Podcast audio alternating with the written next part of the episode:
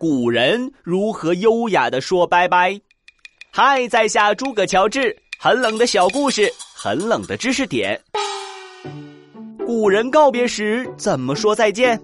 折柳送别最受欢迎，因为柳树的“柳”和留下来的“留”谐音，所以折柳就代表舍不得你离开的意思。同时，柳树随地可活，表达随遇而安的祝福。好啦，今天就到这里，下次再带你们去穿越，拜拜。